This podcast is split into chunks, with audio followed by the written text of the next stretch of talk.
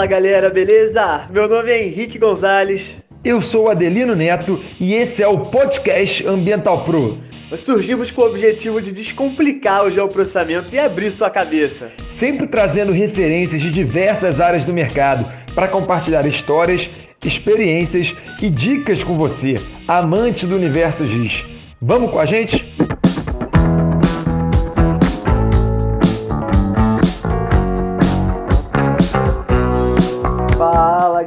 Beleza? Bem-vindos para mais um episódio do nosso podcast Ambiental Pro. Hoje a gente está aqui com o Rafael Nunes, né, nosso entrevistado, nosso especialista da vez. É, o Rafael é geógrafo, hoje ele é professor da PUC Rio, né? E estamos aqui também com o Adelino Neto, que vocês já conhecem, conhecem de bastante tempo. É, fala aí Adelino, fala aí Rafael. Fala aí pessoal, tudo bem? Como é que vocês estão? E aí Rafael, beleza? Muito obrigado aí, cara, por topar aí o convite para trocar essa ideia com a gente. Fala um pouquinho aí, conta um pouco aí da sua trajetória profissional, como é que foi seu primeiro contato com o geoprocessamento, conta um pouquinho para a galera aí.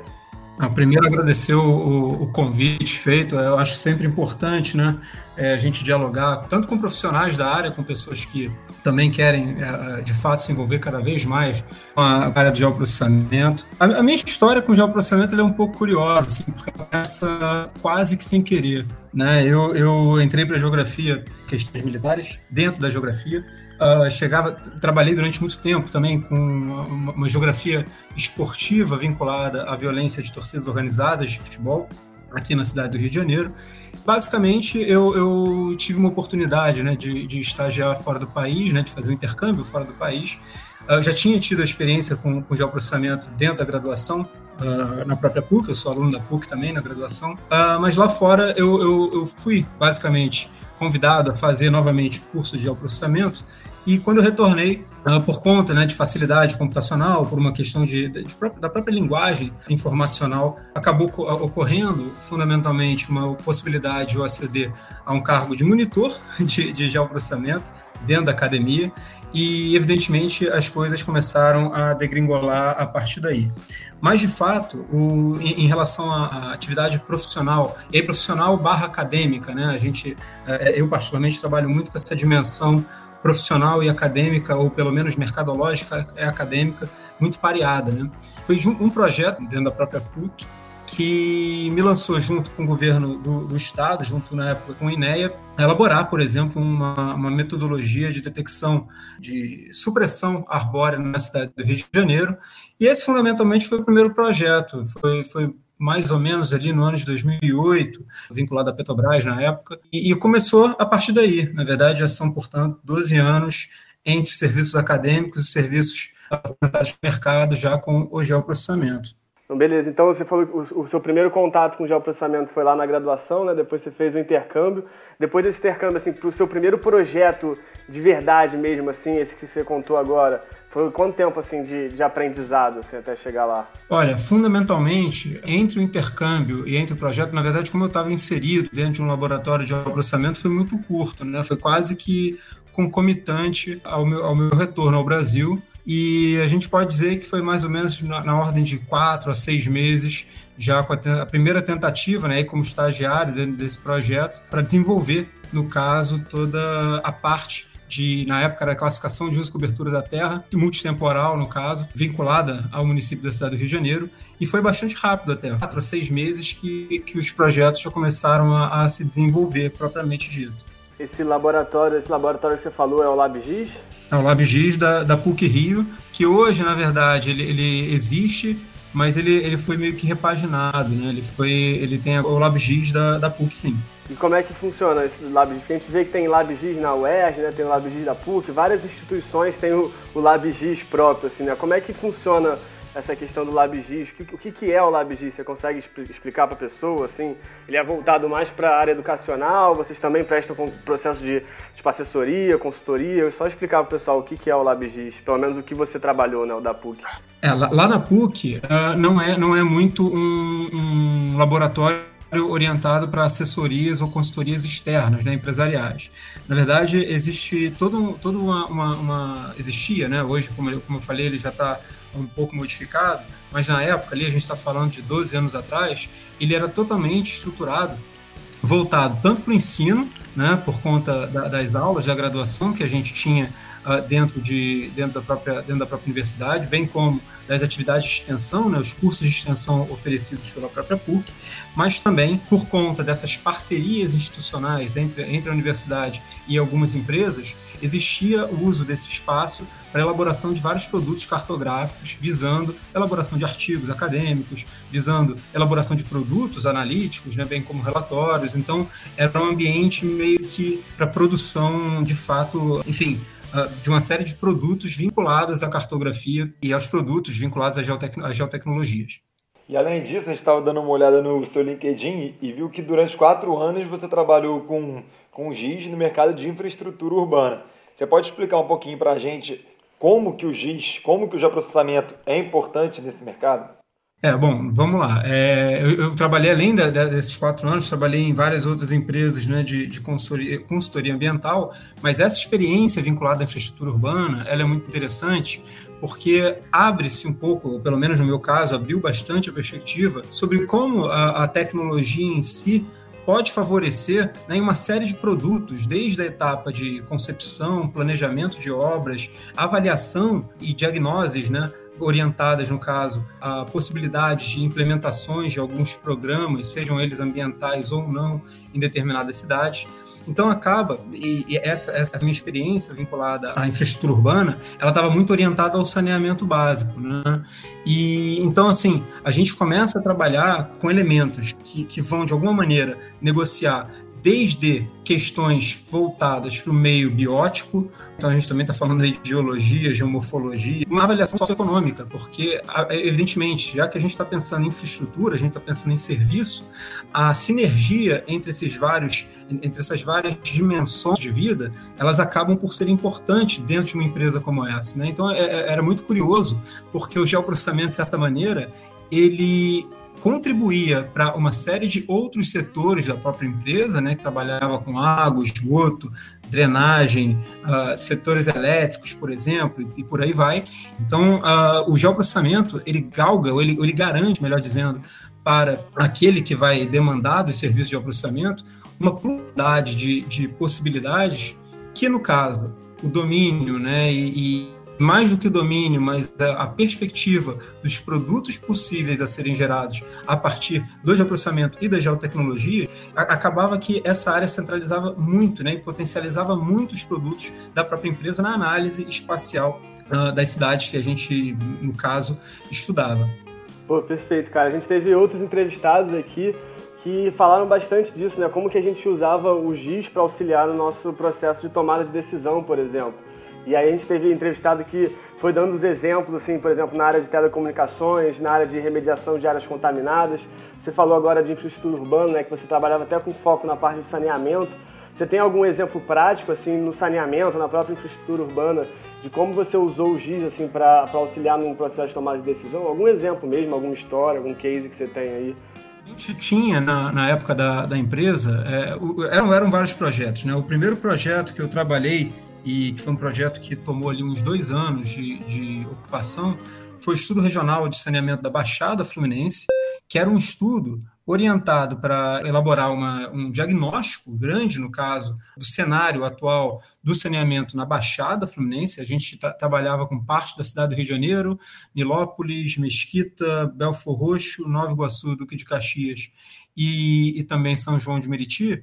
Então, a gente passava a ter ali, nesse trabalho, que hoje está disponível, inclusive, no próprio portal é, do PSAN, né, que, que é o programa que trabalha hoje com o saneamento no estado do Rio de Janeiro, a gente tem nesse, nesse estudo, esse estudo regional, uma série de produtos que vão, como eu falei, né, desde a da parte diagnóstica até as possibilidades e prognoses elaboradas pela equipe. E era muito curioso que com a avaliação e com o levantamento, né, com, com a técnica do geoprocessamento, a gente garantia, de certa maneira, o levantamento de informações tanto qualitativas quanto quantitativas, que possibilitavam, por exemplo, a gente ter cenários ali de avaliação sobre o quanto a gente teria que, que ter de, de verba, por exemplo, para implementação e, e, atingir, de certa maneira, né, um, um certo sanar o problema que a gente tem muito, a gente tinha na época muitos trabalhos vinculados à, à, avaliação de CAPEX e OPEX, né, de Capital Expenditure e Operational Expenditure, para avaliar se uma, uma determinada empresa né, ela tem, por exemplo, um interesse em, em um determinado município, ela teria que saber as qualidades dos equipamentos existentes dentro do município para a gente saber exatamente o que, que a gente pode fazer para melhorar e, e, universalizar, de certa maneira, os serviços numa cidade. Então, assim, a, a grande potência do geoprocessamento é, é isso, né? Ele, ele, ele, é um fio condutor desde a etapa de concepção de um empreendimento até a sua realização e projeção de cenários que podem dar aos clientes e, evidentemente, aos planejadores urbanos ou quaisquer interessados uma capacidade avaliativa né, de como nós podemos, por exemplo, pensar um cenário futuro para uma região de interesse. Pô, perfeito. Você dá ferramentas mesmo para a pessoa ter essa decisão de forma mais assertiva, né? Isso é, é fantástico, como a gente pode usar o geoprocessamento nas mais diversas áreas mesmo. E a gente falando assim de, de geoprocessamento nessa área do saneamento, de infraestrutura urbana, a gente pensa bastante em, em automação né, da tomada de decisão.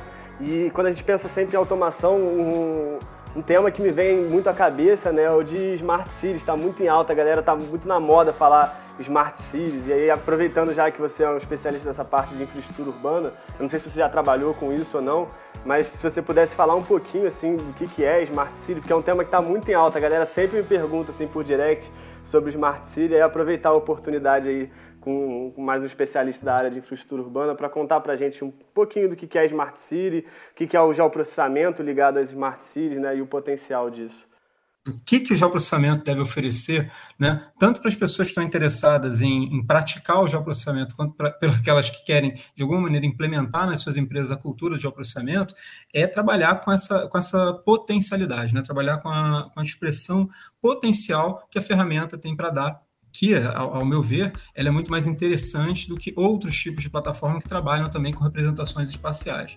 É, no caso dos Smart Cities, apesar de eu não ter trabalhado diretamente com os Smart Cities, eu cheguei a, a durante um tempo, numa, numa estadia que eu tive na Polônia, a, a trabalhar com alguns estudos ali voltados para algumas cidades coreanas na época, justamente sobre quais são ou quais são as estruturas básicas que podem, como você mesmo uh, comunicou, né, serem de certa maneira uh, repensadas e otimizadas numa cidade, garantindo uma prestação de serviço mais eficiente. Então, por exemplo, quando a gente começa a pensar o que é uma smart city, né, é uma, é uma cidade fundamentalmente otimizada ou com seus serviços otimizados, pensando o bem-estar ambiental, digamos assim, uma, uma acepção mais ampla do termo, né, das pessoas e dos habitantes que ele vivem.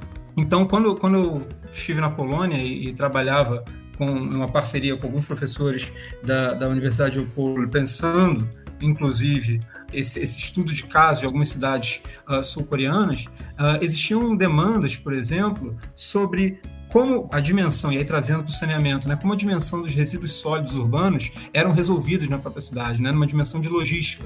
Porque, evidentemente, né, os resíduos são gerados, devem ser coletados de uma maneira rápida e eficiente, para justamente minimizar a propagação e a atração de vetores né, e a propagação de doenças em determinados locais. Então, esse, esse era um aspecto que nas cidades sul-coreanas, devido à própria demanda, né, no caso, e a própria de certa maneira, a, a, capacidade de consumo daquela sociedade, ele toda uma, uma tentativa de tratar e resol, resolver o problema do lixo. E a gente pode pensar em outras coisas, né? Sobre o conforto ambiental, questão de arborização urbana, distribuição de determinadas, eh, determinados indivíduos para minimização de, de problemas eh, oriundos, né? De uma, de uma deficiência da qualidade do ar, ou de uma deterioração da qualidade do ar. Então, é curioso que quando a gente fala de cities, a gente vai falar de serviços e eles podem ser muito amplificados, né? desde a logística de mobilidade urbana, quanto também, por exemplo, de um planejamento para o conforto ambiental de uma população que pode se localizar em determinado, determinada porção dessa mesma cidade. Então, mais uma vez, né, e aí como você colocou, a questão da automação, da geração, por exemplo, de modelos que vão se basear ali, muitas das vezes, né, numa rede neural artificial, em, em, em tomadas de decisão né, menos subjetivas. Isso tudo faz parte do, faz de certa maneira parte do, da estrutura que o GIS possibilita, mas que evidentemente eu sempre reforço isso inclusive com meus alunos na própria PUC, né, que apesar da tomada de decisão poder ser automatizada, o próprio treinamento e a própria tentativa de geração desses modelos, eles partem de um conhecimento inicial humano que possibilita aquela realização. Lógico, quando a gente fala de rede neural, é, é um outro jogo que se estabelece. Mas, de qualquer forma, é, existe a, uma participação humana para, inclusive, carregar os dados, pensar as diversas relações que podem se estabelecer entre várias variáveis do espaço, né, no estudo daquilo que se quer fazer, daquilo que se quer atingir, para a gente chegar no cenário ideal para qualquer problema que a gente queira resolver. Não, perfeito, concordo 100%. Isso é uma tecla que eu bato bastante assim com meus alunos também, que a gente não pode ser apertador de botão, né? Tem muita gente aí que é apertador de botão. Exatamente. Aí quer rodar, por exemplo, uma crigagem, só abre a ferramenta, joga lá o input, pronto, nem analisa os resultados, nem vê se já poderia jogar de cara, fazer de cara uma interpolação dessa. Então tem muita gente por aí que acaba sendo apertador de botão e por mais que a gente esteja avançado em alguns, algumas cidades, alguns países, até trabalhando com smart grids, sempre vai ter um operador por trás, vai ter que ter uma inteligência, vai ter que ter um conhecimento daquilo que você está fazendo. A gente não pode simplesmente fechar o olho é, e, e, confiar em todas as ferramentas possíveis, né? É, e nessa abordagem, inclusive, né, é uma coisa que eu também tento sempre passar é que a gente não pode temer a ferramenta. Né? A ferramenta, ou as ferramentas, elas estão sempre aí para nos ajudar a pensar alternativas e pensar soluções. E justamente essa ideia de ser, ser apertador de botão, né? Evidentemente, existem pessoas que querem ser técnicas e reproduzirem ferramentas e ponto. Só que existe uma perda nisso, né? Existe uma perda avaliativa, existe uma perda de potencial e de implementação de melhorias dentro daquelas análises. Então, evidentemente que assim, dominar o geoprocessamento é importante, eu diria hoje fundamental numa carreira que ou, ou, nas carreiras que trabalhem diretamente com a dimensão espacial da coisa. Só que ao mesmo tempo a gente passa a ter uma, uma, uma valorização também do, do fenômeno, né, dos processos que vão de alguma maneira alimentar né, essa, essa forma de pensar o mundo, de, de agir sobre o mundo e de pensar, no caso, soluções para o mundo. E é isso, é o balanço né, do, do trabalho do, do humano, da mente por trás da coisa e dos softwares que hoje estão disponíveis para a gente. E indo nessa tecla aí de, dos softwares, das ferramentas de geoprocessamento, hoje em dia, quando você precisa fazer alguma, uma, alguma análise, quais são os softwares que você mais usa? Olha, fundamentalmente hoje, e aí falando de GIS em si, né, de, de SIGs em si, né? Eu trabalho fundamentalmente com três grandes pacotes. Assim. Eu trabalho com o ArcGIS, né, que é, é, de fato uma referência no mercado já, já há muitos anos, há muitas décadas, inclusive. O Quantum GIS também é um software que vem garantindo aí por ser aberto, né, uma possibilidade muito ampla da criação de novas ferramentas também, de novas possibilidades e até mesmo testes, e tem trabalhado bastante também com o Saga. O Saga, o software se eu não me engano, alemão. Uh, mas fundamentalmente, assim, o carro-chefe das minhas análises e das minhas aulas, inclusive porque a PUC investe nisso também, né, investe em infraestrutura, a gente trabalha muito sempre com ArcGIS e também com o QGIS justamente para propiciar, de certa maneira, pelo menos é, é, de uma maneira complementar ao ArcGIS, para justamente possibilitar essa, essa, essa garantia da autonomia do aluno frente à, à questão do licenciamento, inclusive, né? Pô, isso é perfeito, porque tem muita gente que me pergunta assim, ah, Henrique, eu vou estudar ArcGIS ou eu vou estudar QGIS? Qual que eu estudo? Você vai dar aula de quê?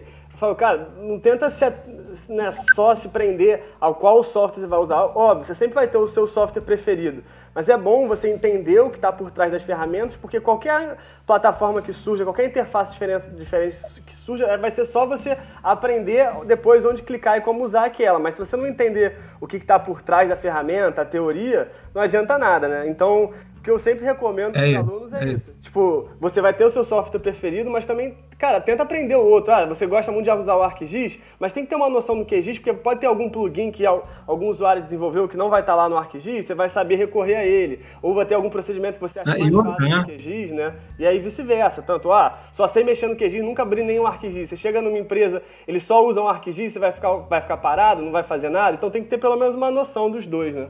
É, e, e, complementando isso que você está falando, é, existem ferramentas, né? Quem opera ou quem navega em vários múltiplos softwares, a gente sabe que a capacidade de processamento das ferramentas em, em, em diferentes plataformas, às vezes, são diferentes. Né? Eu posso ter determinadas, determinados processos que são muito mais leves no software A quando comparados a um software B, ou ao contrário.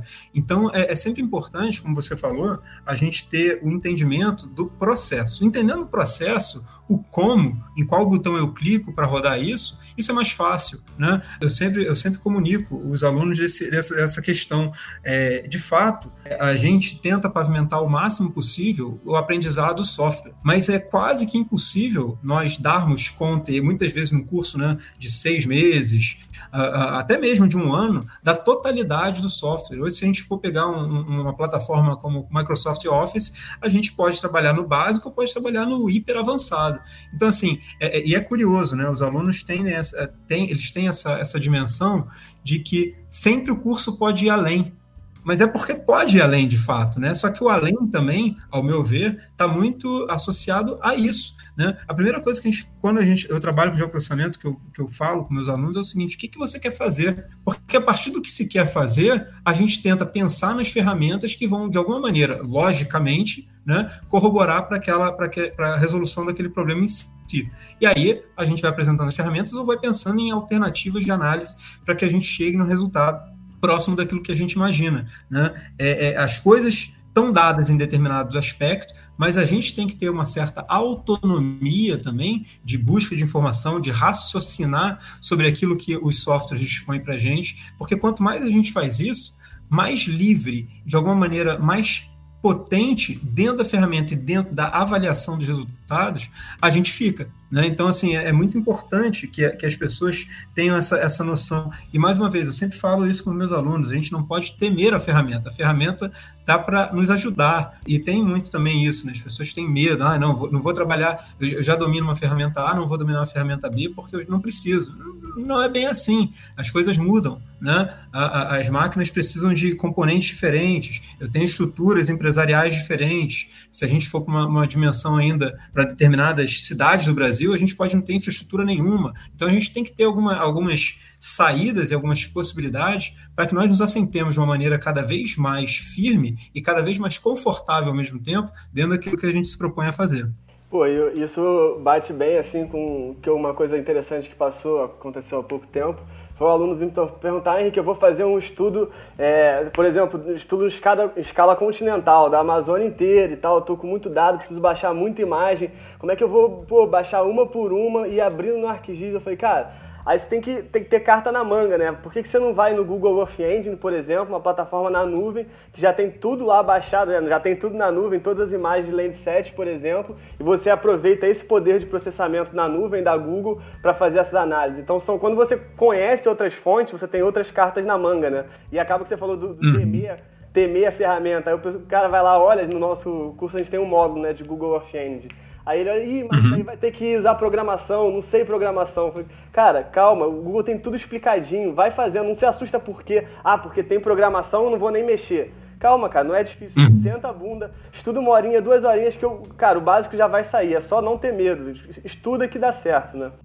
É, existe também, e aí é o componente que eu acho que, que, que complementa essa questão do medo, é a paciência, né? A gente vive um momento que as pessoas querem respostas muito, muito pontuais. Então, hoje eu não sei fazer alguma coisa, eu pergunto para o Google, eu já vou tentar achar a resposta direto, não vejo nem a discussão. Ou no vídeo, né? Eu já tento pular diretamente para a etapa em que eu tenho potencialmente alguma dúvida, sem ignorando o, o resto daquilo que está sendo apresentado. A gente é uma sociedade muito imediatista. Então, além do medo, né, a gente tem que ter uma coisa que é importante na academia e no mercado, que é a paciência, de ter uma paciência ali de maturação, de entendimento, porque eu garanto, né, a partir do momento que você tem a paciência e o ato de não temer, né, de, de, de saber que aquilo ali está para te ajudar, a, a, chance de você, num curto, médio prazo, passar desse, desse potencial obstáculo é muito grande. Então, assim, e aí não serve nem só para alunos de processamento, estou é, falando para os alunos que, de alguma maneira, tem que operacionalizar alguma coisa vinculada à informática. Né? Lógico que a gente tem um público que vinculado ao geoprocessamento,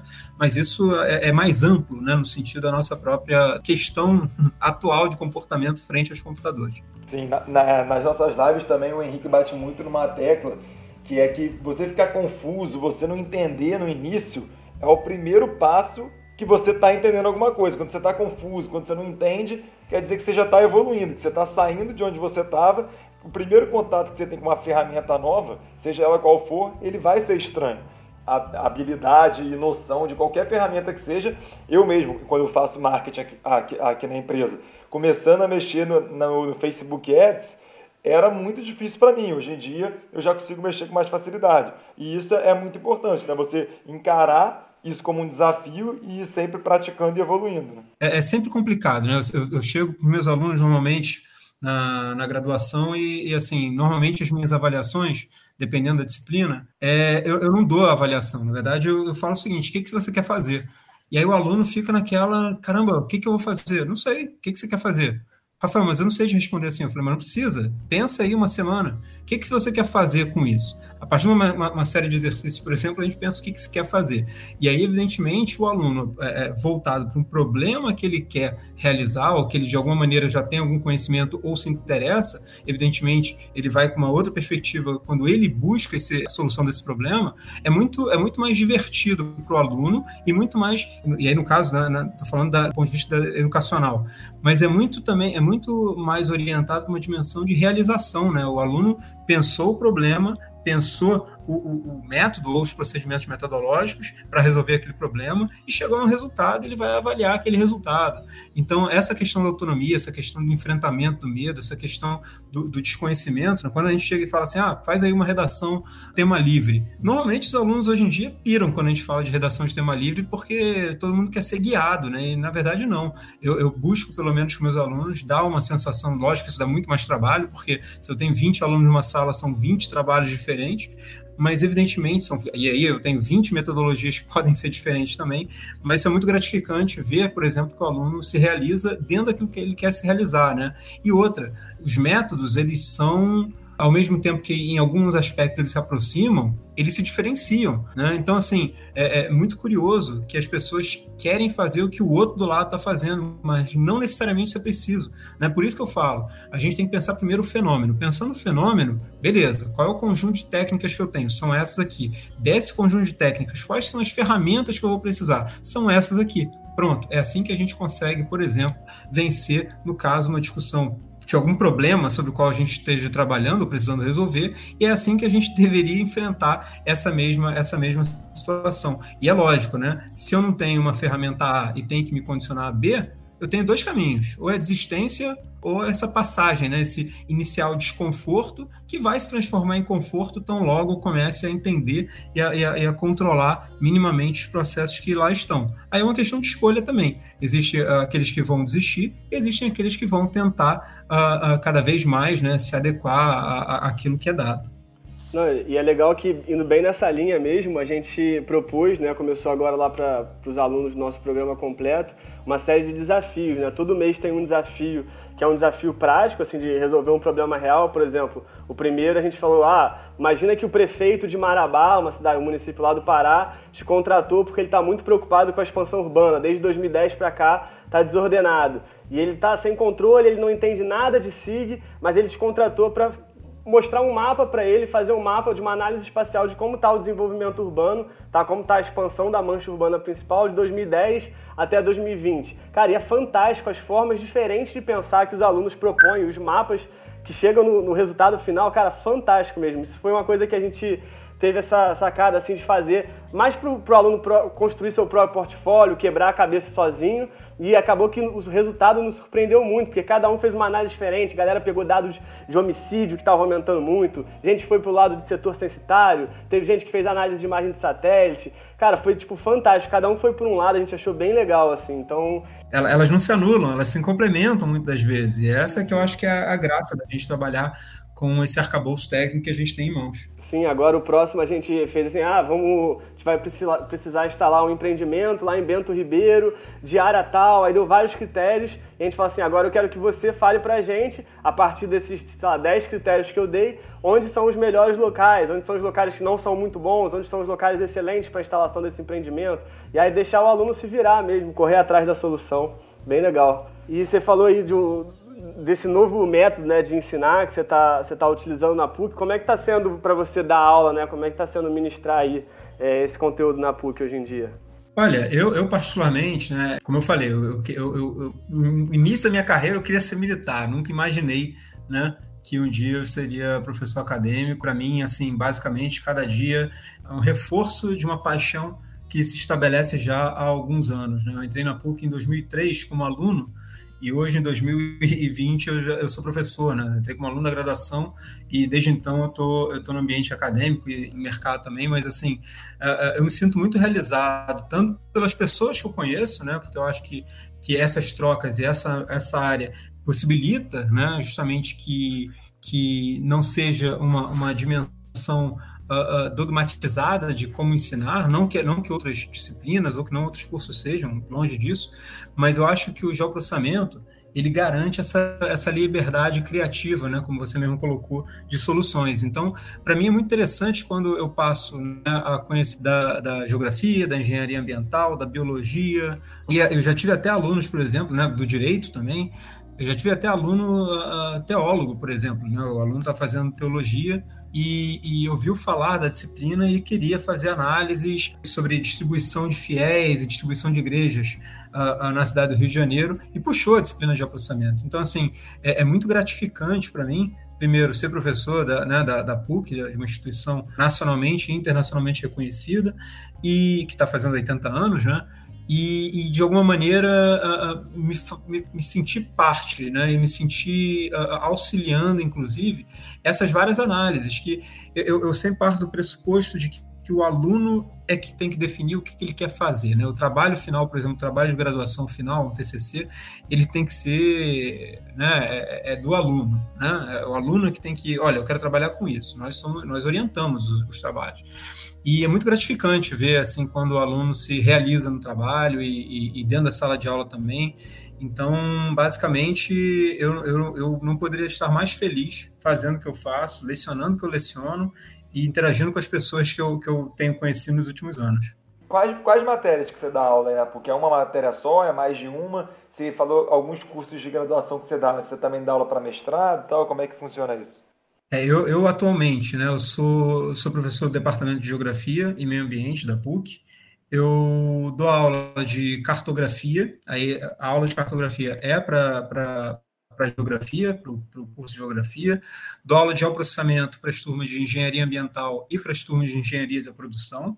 E também dou uma eletiva de saneamento ambiental, uh, que aí, a, a, apesar de ser implementada para né, ser dentro do, do, curso de geografia, ela é aberta aos outros cursos e eu também tenho recebido alunos de vários outros, de vários outros cursos e, enfim, uh, tem, tem uma pluralidade muito grande, né? engenharia civil, inclusive, no semestre passado, comunicação, então acaba que hoje eu sou, sou professor dessas, dessas três disciplinas. No semestre passado eu dei meio ambiente e desenvolvimento sustentável para arquitetura, mas foi pontual. Mas essas três grandes disciplinas são as que eu, que eu mais trabalho semestralmente, né?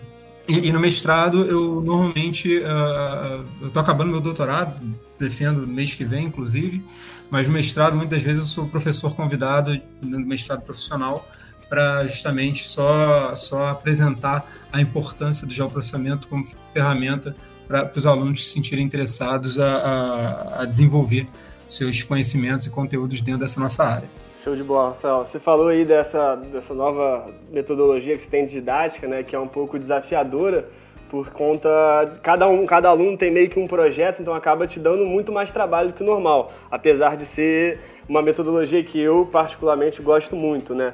Queria que você falasse, você falou desse, esse é um dos desafios, que você falasse quais hoje os maiores desafios assim que você tem dentro da PUC, que você tem como professor.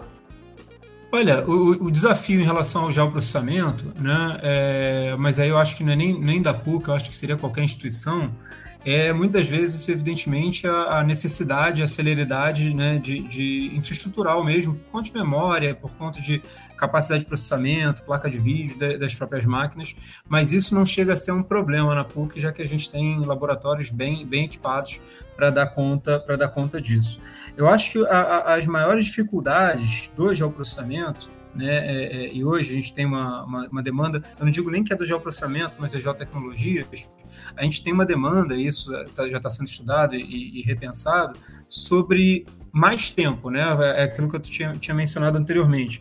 As pessoas, elas sempre ou quase sempre, eu imagino que vocês devam ter uh, feedbacks nesse sentido também, né? Existe uma certa, entre aspas, uma frustração positiva, né? De que, evidentemente, o curso sempre pode apare aparecer ou apresentar mais coisas e mais coisas. Só que a gente tem um, um, um tempo delimitado, com conteúdo delimitado e, e, e, com a capacidade mesmo de, de apoio de, é, é delimitado também.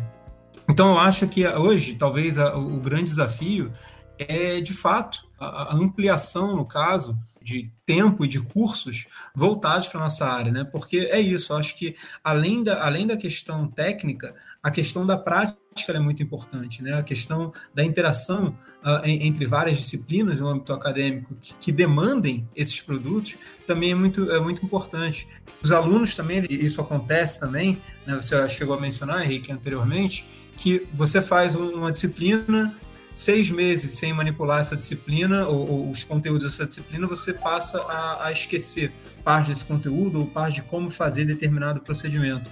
Né? E aí eu, eu cobro mesmo dos alunos deles fazerem uma, uma autocobrança, né, de sempre se desafiarem nesse sentido. Né? É, é muito cômodo hoje você chegar, por exemplo, no, no, Google, pesquisar lá, ah, eu preciso de um mapa altimétrico da cidade de Boa Vista primeira coisa que a pessoa faz, ela, ela quase não, não, pensa, ah, vou montar um mapa, né? É mais fácil procurar no, no, Google ou em qualquer outro repositório de imagens um mapa pronto, mapa oficial da prefeitura ou mapa do estado que trabalha com recorte da cidade. Então, é, eu acho que essa, essa perspectiva, né, de mostrar que o aluno pode gastar um pouquinho mais de tempo, praticar e manter esse próprio conhecimento, por isso que é uma questão que é menos estrutural e mais de, de concepção de como ele pode enfrentar a universidade, né?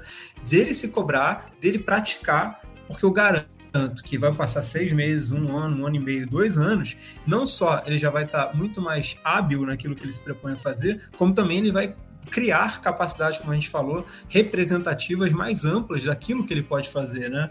Então, acho que, que parte também desse próprio diálogo com os alunos para mostrar a importância de manutenção dos conteúdos dados em determinados semestres. Sim, isso aí que você falou, eu concordo muito. O Henrique nas aulas ele sempre bate nessa tecla com os alunos, que não adianta nada o cara tá lá quarta-feira, 8 horas, 8 horas na live, é, toda quarta-feira, se ele assistir a live e depois não botar em prática. Se não praticar, você não vai ter a destreza de mexer com qualquer uma que seja a ferramenta. Né? Exatamente, exatamente. Mas ao mesmo tempo, o que eu tô, que eu tô cobrando, né, que eu, que eu falo que essa cobrança ela é, ela é paulatina, é muito curioso que os alunos mesmos, eles, eles cada vez mais, né, estão antenados e estão entendendo a importância disso. Então, uh, uh, eu tenho hoje um grupo de um grupo de, de estudo, né, que é o ORC, a Organização de, de das Representações organização de estudos de representações cartográficas na PUC, que eu tenho mais ou menos uns 15 a 20 alunos interessados nas discussões cartográficas e das geotecnologias.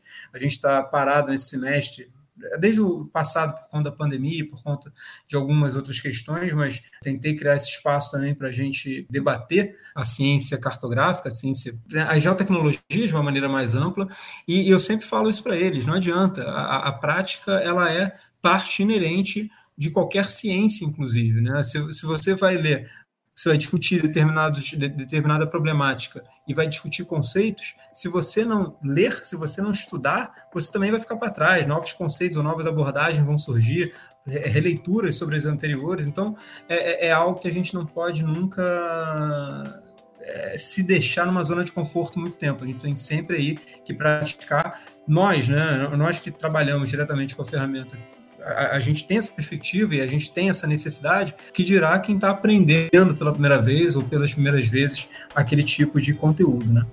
E teve uma coisa que você falou que me chamou bastante atenção, que grande parte dos nossos alunos, assim, cerca de 80%, vem da área ambiental, né? Engenheiro ambiental, florestal, geólogo, geógrafo. Mas você falou que aí na PUC você dá aula para a galera de engenharia de produção também, né? Achei bem interessante isso. Eu nunca tinha visto, na UFRJ pelo menos não tem. Acho que é poucas turmas que tem, né? Já o processamento para engenharia de produção. Eu queria saber um pouquinho o que, que a galera, né, o que, que esses estudantes de engenharia de produção acham da matéria, o que, que você ensina mais focado para esse pessoal aí?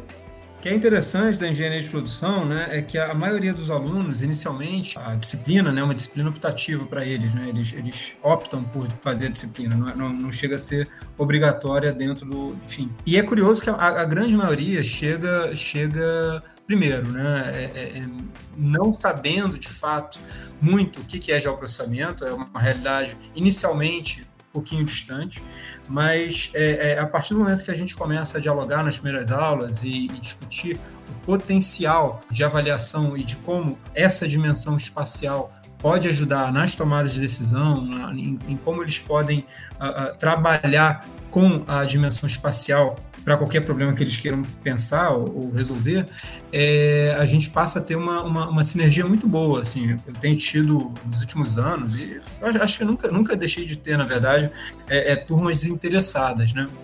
na, na potencialidade.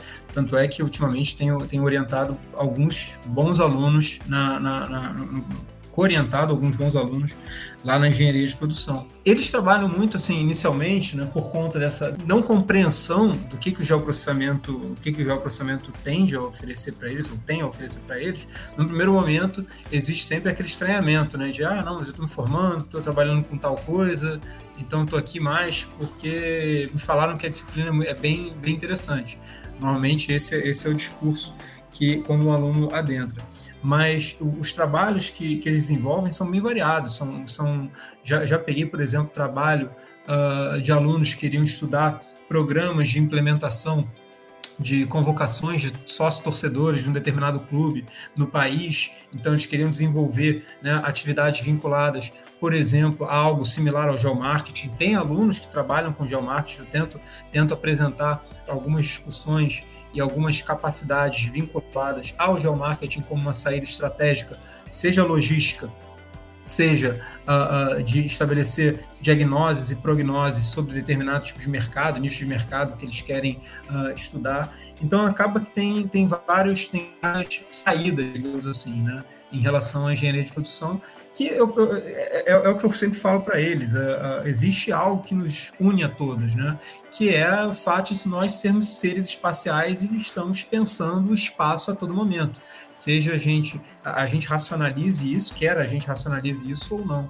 Então é muito curioso assim que a, a, disciplina normalmente ela rola num primeiro momento, aquele momento mais de curiosidade, mais né, de não vou chamar de medo, mas um, uma, uma, curiosidade mesmo, cara, o que, que eu estou fazendo aqui?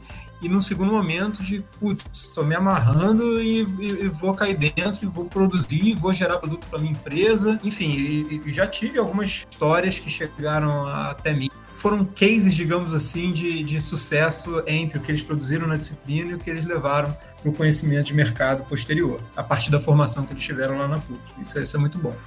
Perfeito, cara. É, a gente, você falou aí de um termo geomarketing, né? só fazendo um link, a gente já fez duas entrevistas do, desse podcast, quem tiver interesse por esse mundo do geomarketing, saber um pouquinho mais, tem entrevista, entrevista do Daniel Andrade, que é o fundador da Smart Gel, ele fala muito sobre geomarketing eleitoral, que é um tema assim pouco debatido ainda, né? É, é, um tema novo e tem muito potencial de mercado. E a gente teve uma entrevista também com, com o Gustavo, que ele é, é, é diretor né, do. CEO, CEO, ele é CEO da Economapas. Da Economapas, que é uma das maiores empresas de geomarketing aí no Brasil. Então, só para fazer esse link mesmo. Para quem se interessar pelo assunto, só entrar aí no, na plataforma que estiver ouvindo e pesquisar por esses dois podcasts aí que são bem interessantes. E, Rafael, a gente já está chegando aqui na, na parte mais final do, do episódio, né, que a gente combinou com você e tal.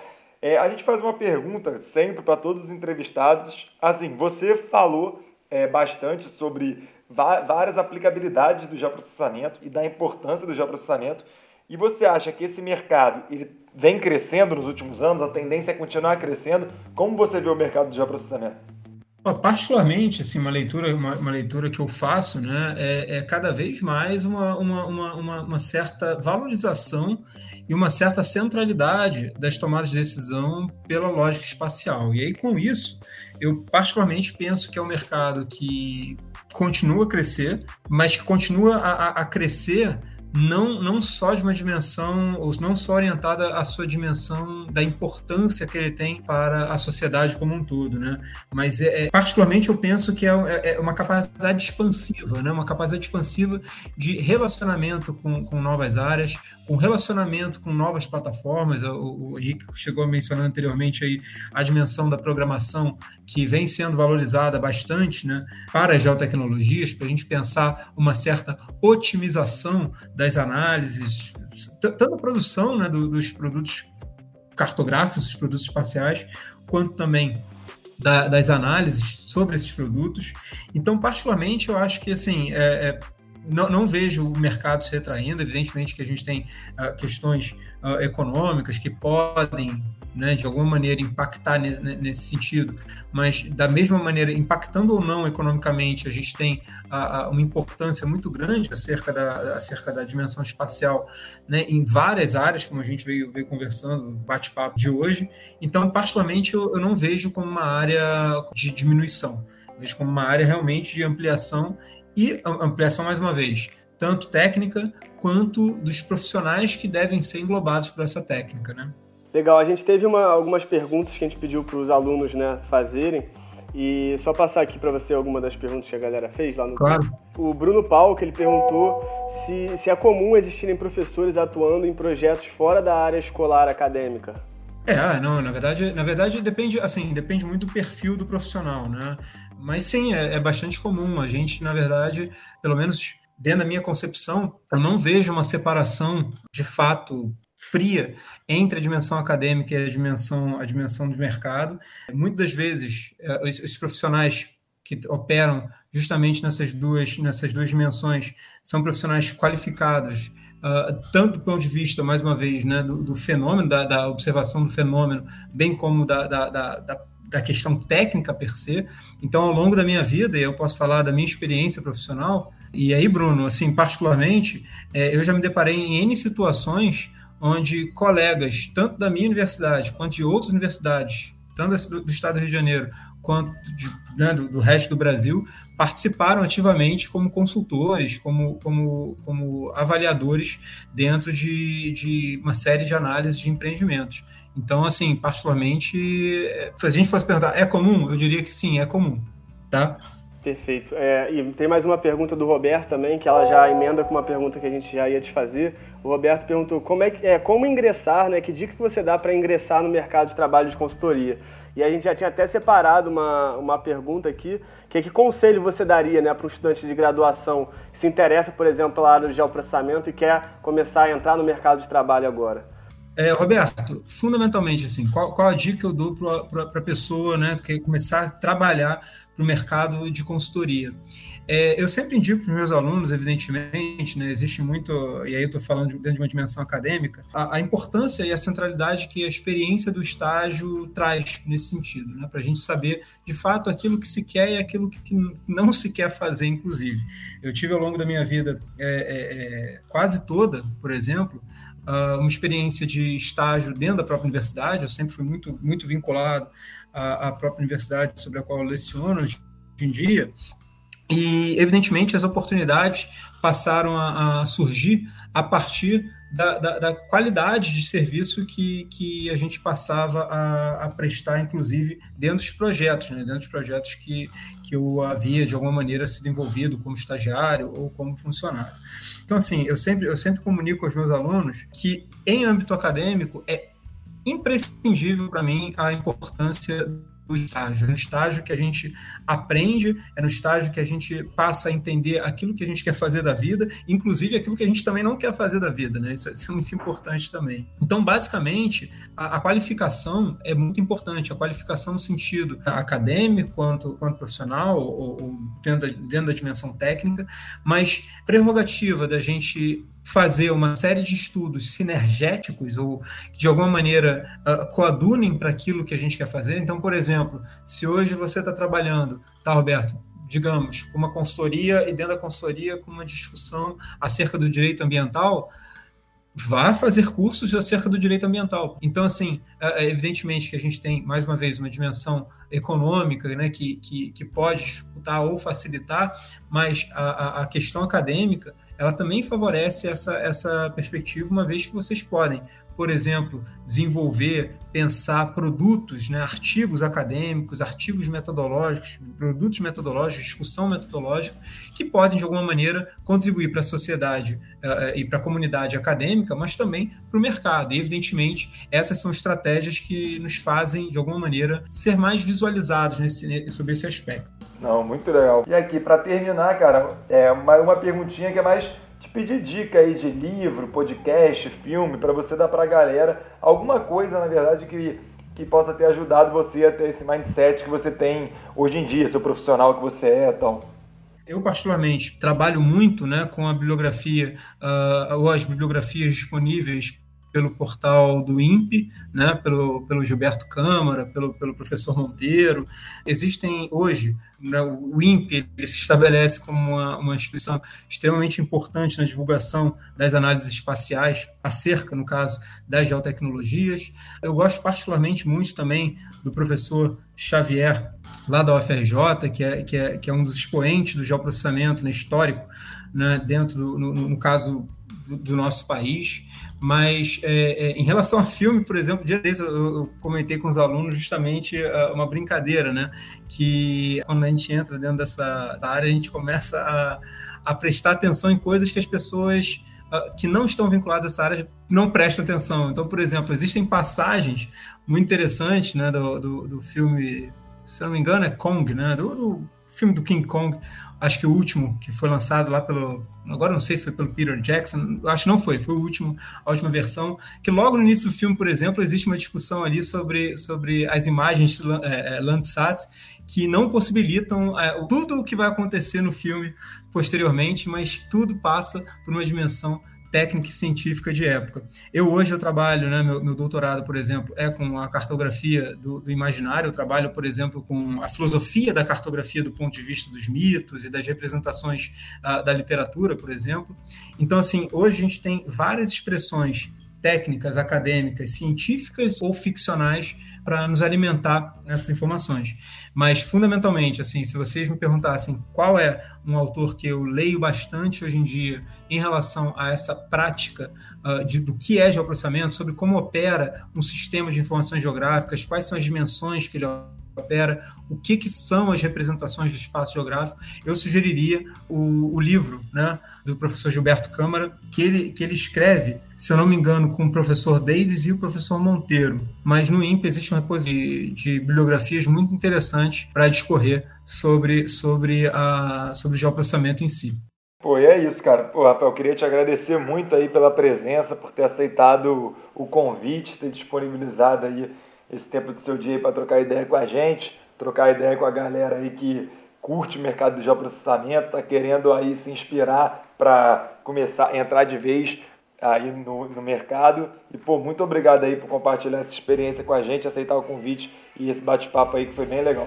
Maravilha, gente. Eu agradeço a vocês aí a oportunidade.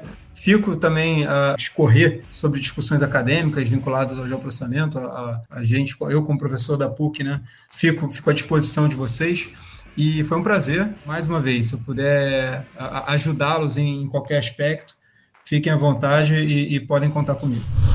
E aí, curtiu esse episódio? Então entra lá no nosso Instagram, AmbientalPro, e conta pra gente o que, que você achou. Lembrando que toda semana teremos um novo entrevistado, contando um pouco das experiências práticas relacionadas ao mundo do geoprocessamento. Então não se esqueça de seguir nosso perfil aqui no Spotify ou qualquer outra plataforma que você estiver ouvindo, beleza? Se esse podcast já te ajudou, compartilha também com aquele seu amigo, aquela sua amiga que quer mergulhar de vez, né, de cabeça no mundo giz. Vejo vocês no próximo. Tchau, tchau!